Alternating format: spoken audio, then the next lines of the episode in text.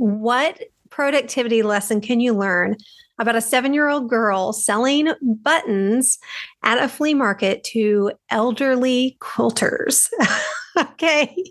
This is going to be a very unique podcast today, very unique recording, but I want to share lessons, true story lessons from my childhood about productivity.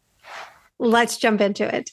Productivity does not have to be complicated. Hi, my name is Amber Davis, and I am a productivity coach who helps leaders and entrepreneurs get more done in less time with an all small approach to productivity. Welcome to the All Small Productivity Podcast. Let's go small for big productivity.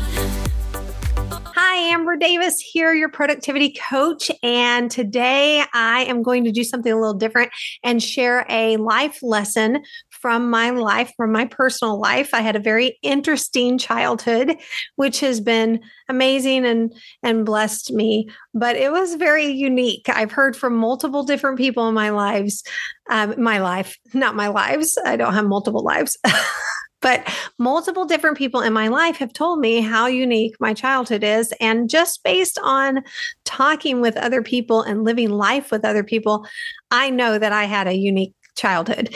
So, I am going to share a fun story today. But first, I want to be able to encourage you if you are looking for being able to get more done in less time in your life in your work as an entrepreneur, as a small business leader, as a person living on this planet, if you want to get more done in less time, let me share with you a free workshop on how to go all small in five areas of your life. So, this is the All Small Productivity podcast and recording. And I want to be able to share with you and encourage you and inspire you with practical tips each week. But to go deeper, I want to give you the all small mindset approach in five areas home, office, finances, health and wellness, and your faith. So go to allsmalltraining.com. That's allsmalltraining.com com and you will see a place where you can register for a free workshop. It's completely free. It's a very quick little workshop that will give you tips on how to go small, what the all small mindset is, and how to go small and be more productive, get more done less time in those five areas of your life home, office, finances, health and wellness, and your faith. So check it out, allsmalltraining.com. Plus, when you register for that workshop, you get weekly productivity tips from me sent right to your inbox every single week. So check it out, allsmalltraining.com. Okay, now let me jump into uh, this uh, funny life story. Um, and also, please share this this um, share this podcast, share this recording with friends. It actually helps to be able to keep things moving and rolling and reaches more people to be able to help them go small for big productivity. So share, like, hit the notifications and subscribe so that you can be able to um, catch these podcasts, these recordings every single week. All right. So here is a little bit about my life. My dad is a master salesman.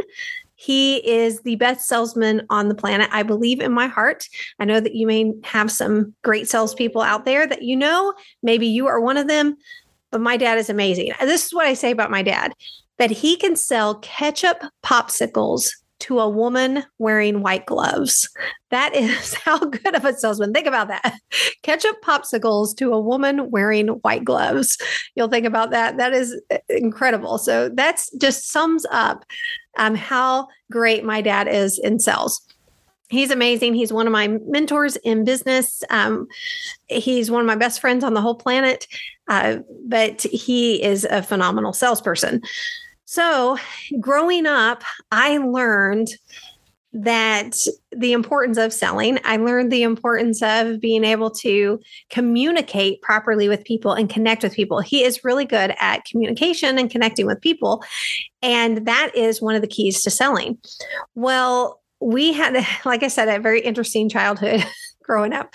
My dad would sell anything and everything. And so he usually had a full time job selling something. And then on the side, he would do all kinds of things in sales. He would either sell at our a garage sale at our house once a week, or he would sell. He would go into um, different companies that were liquidating and buy out their whole inventory, and then turn around and sell it to somebody. He is a master at being able to find a person, see something on sale negotiate it down to a low price and then be able to take that whatever that item is i mean multiple items and then be able to find a person who needs that item and sell it to them he's very good at that whole transaction and so we would go to this flea market in Canton, Texas, every single year. It's called the First Mondays. They still have it going on, and it's a, a, smaller town in Texas. And it, but when the first Monday, the first weekend that has a Monday at the end of it, when that happens every month, it becomes a festival there. I mean, it is huge. The town grows because this big giant flea market's one of the largest flea markets in America. It could be the largest, I'm not sure, but it's huge. People come from all over.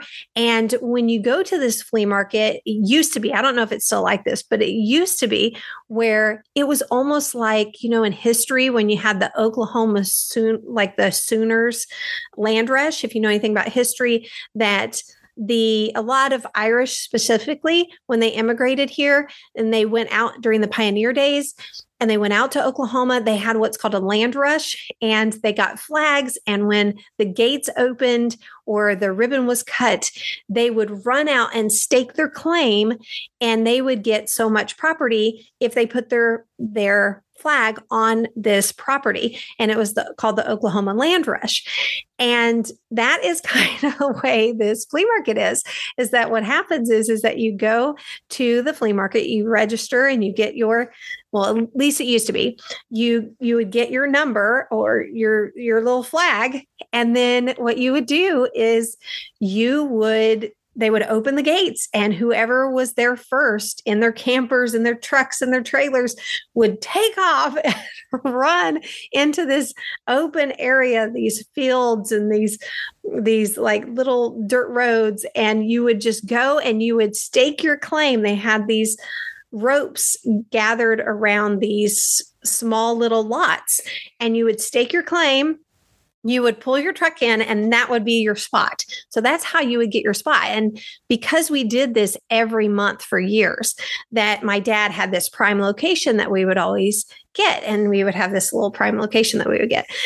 So, this one particular year, my dad had told us that we would get to go to an amusement park, I think is what, what it was. There was always some big reward. So, that's lesson number one for productivity. Give yourself rewards. Give yourself rewards at the end of your productivity. It could be something small, like a piece of chocolate, or it could be money, or it could be something big, like us going to amusement park. But you have a reward so it keeps you motivated. So that's number one lesson um, in being able to be productive is to give yourself a reward. Okay so we would have this reward and it would be i think that we were going to this amusement park in dallas texas because that's where he lived at the time. And canton was only i think it's like an hour and a half away. I don't know. It's not very far away. Anyways we would run we'd stake our claim.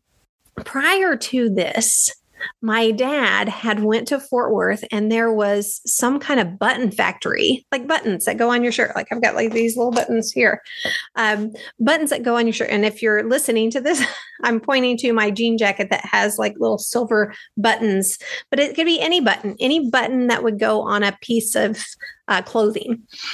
So this place was going out of business, this button factory. And so my dad just went in and said, Hey, I'll buy all your buttons. So I think he bought like 1.2 million buttons or something like that. It was like a ridiculous amount of buttons. And then he went to another place and I don't know if the buttons, I think I thought the buttons were put in mason jars, but as I started remembering it, that the button factory had these little boxes and they they just imagine like a little box that's probably the size of a little bit bigger than a crayon box, but it would open up at the top with like a little flip top lid and all the buttons would be inside and there'd be different kinds of buttons navy buttons and white buttons big buttons small buttons all kinds of different buttons. And what we did is he he got a I think it was a Pella window truck. So some kind of moving truck, but I think it was some kind of window truck because I remember it having writing on it.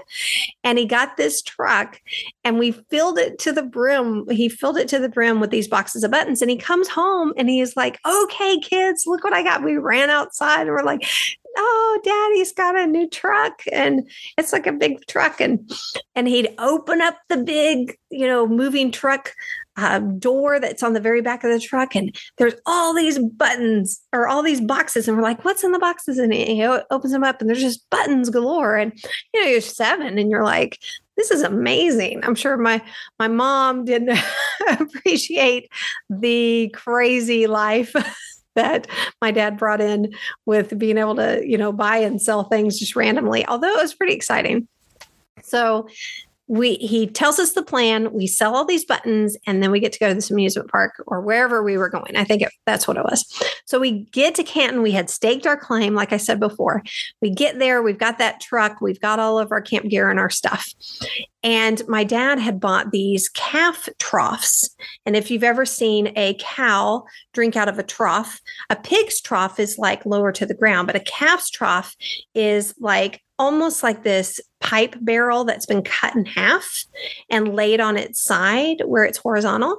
And then it has these legs that are ironed to it and lifted up to where it's about the the level of where the calf or the cow could you know eat out of it and so he bought these calf troughs or cow troughs and we poured these buttons just mixed buttons. We had like one sign for mixed buttons and another sign for like different colored buttons and like these categories. So we had all these buttons.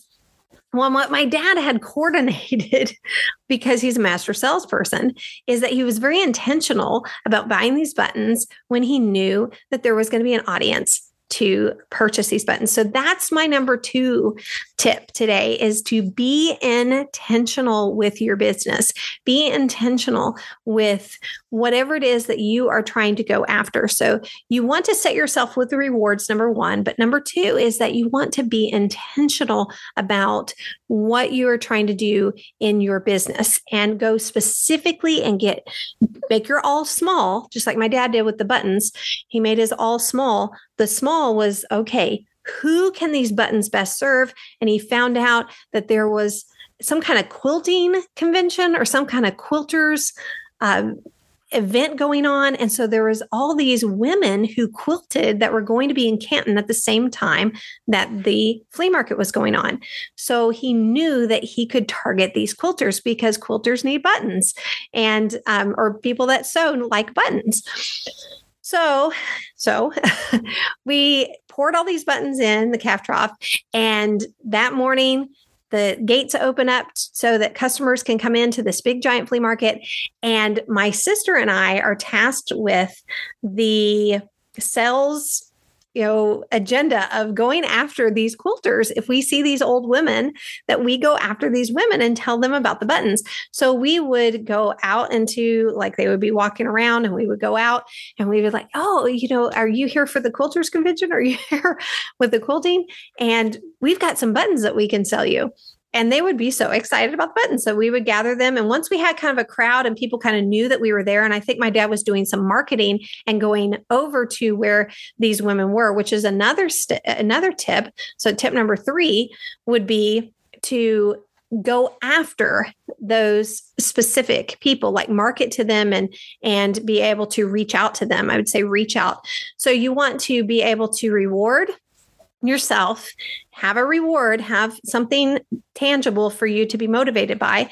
Be intentional about what you are selling, what you are producing, what, what you are making, and then be able to reach out to the people that you could serve that with. And so that is exactly what he did. He kind of marketed that where he got the buzz going around and everybody in I wouldn't say everybody, but most people in the the flea market knew about what was happening with these buttons. So people would come. Well, then we had a we made it fun for the people. So that would be number 4 is to be passionate about what you're doing make sure you have passion about what you are producing, what you are being productive with. And we were super passionate and made it fun. And we said that my dad came up with this plan is that it would be a quarter a handful a quarter a handful of these buttons. So what would happen is that these little old ladies that were were doing the quilting convention, they didn't have very big hands or they couldn't grasp because of arthritis and other things and age.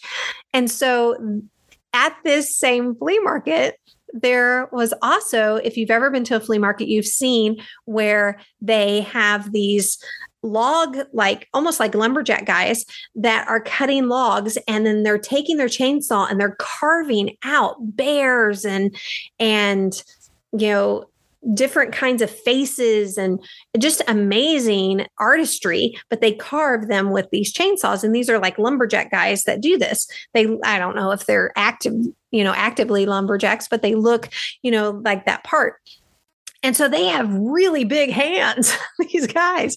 So, what my dad would tell uh, my sister and I to do is tell these ladies, hey, go see if you can find one of these lumberjack guys. And then their hands are going to be bigger than yours and you'll get more bang for your buck. And the whole point was my dad wanted them to be involved. My dad wanted to make it fun for them. And then my dad also knew that even though we would make as much money off of the lumberjack handful as we would the quilter's hands that we could blow through our inventory really fast and be able to sell it all. And that was the goal. That was one of the goals. And so that's important to know. Know your goals. So that would be number 4 know your goals. So his goal was to make some money but also to get all the inventory gone. So that's what they did. And it was so funny to see these little old ladies. They would be looking for these lumberjack guys and they would like go up to these guys, these random guys, and say, Hey, Sonny, let me see your hands and grab the guy's hands. And the guy's like, What is going on with this old lady? And she'd look at her hands, Yes. And then she pulled that lumberjack over to our booth so that they could grab a handful. And she, it was so funny. Some of these ladies would be like, No, no, no, Sonny, you can get more than that in your hand and um, that you know we're blowing through that inventory. So what happened? The result of this, we blew through all of those buttons. We sold all of those buttons in one weekend, and then we were able to go to the amusement park or whatever the reward was that we went to. And my sister and I, I mean, I was like seven years old and I'm selling buttons and doing that. And it's a funny way to grow up. It's an interesting way to grow up, but it sticks with you. You never forget that. You can never, hopefully, you'll never forget that story. But there's those are five tips that you lessons that you can learn from my crazy life about productivity. Hopefully that encourages you today.